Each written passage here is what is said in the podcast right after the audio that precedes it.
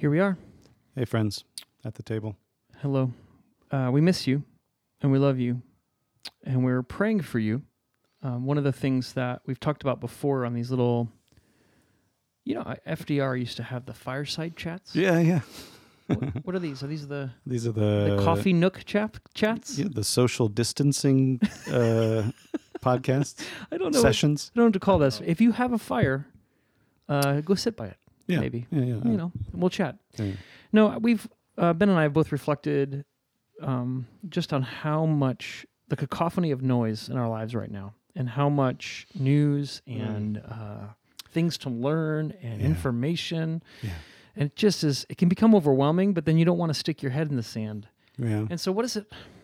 How do you Yeah. how do you stay informed without Right. being overwhelmed? Yeah. You It's know? really it's really been hard for me. I I've recognized that my my brain, the reason I'm having trouble praying is that my brain keeps like or my body, like there's something in me that's just it's like a trauma response almost where it's like you need to pay it like you need to stay vigilant and for me staying vigilant means checking the news and checking the news and checking the news and checking the news Mhm. because something could happen that I need to respond to uh, to survive. So it feels to me like my body is telling me the message: you don't have time to pray. You cannot take time to pray. Yes. Well, we thought So maybe maybe you're may- in the same boat. maybe one of the things we can do with these audio is to just pray Yeah. together. Yep. So here's a liturgy written by um, some people uh, who run an organization called Rabbit Room.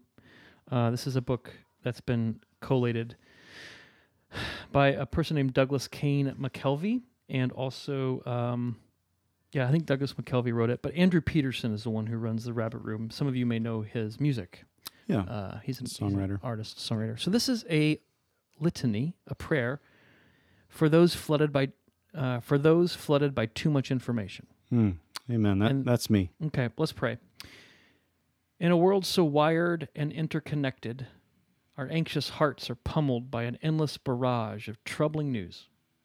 We are daily aware of more grief, O Lord, than we can rightly consider, of more suffering and scandal than we can respond to, of more hostility, hatred, horror, and injustice than we can engage with compassion. But you, O Jesus, are not disquieted by such news of cruelty and terror and war. You are neither anxious nor overwhelmed. You carried the full weight of the suffering of a broken world when you hung upon the cross, and you carry it still. When the cacophony of universal distress unsettles us, remind us that we are but small and finite creatures, never designed to carry the vast abstractions of great burdens. For our arms are too short, Hmm. and our strength is too small. Justice and mercy, healing and redemption are your great labors. And yes, it is your good pleasure to accomplish such works through your people, but you have never asked any one of us to undertake more than your grace will enable us to fulfill. Guard us then from shutting down our empathy or walling off our hearts because of the glut of unactionable misery that floods our awareness. You have many children in many places around this globe. Move each of our hearts to compassionately respond to those needs that intersect our actual lives, that in all places your body might be actively addressing the pain and brokenness of this world, each of us liberated and empowered by your Spirit to fulfill the small part of your redemptive work assigned to us. Give us discernment in the face of troubling news reports.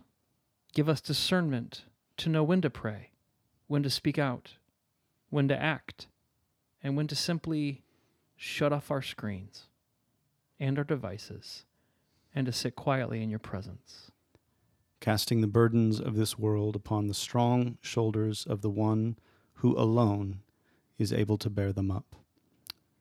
Amen. Amen.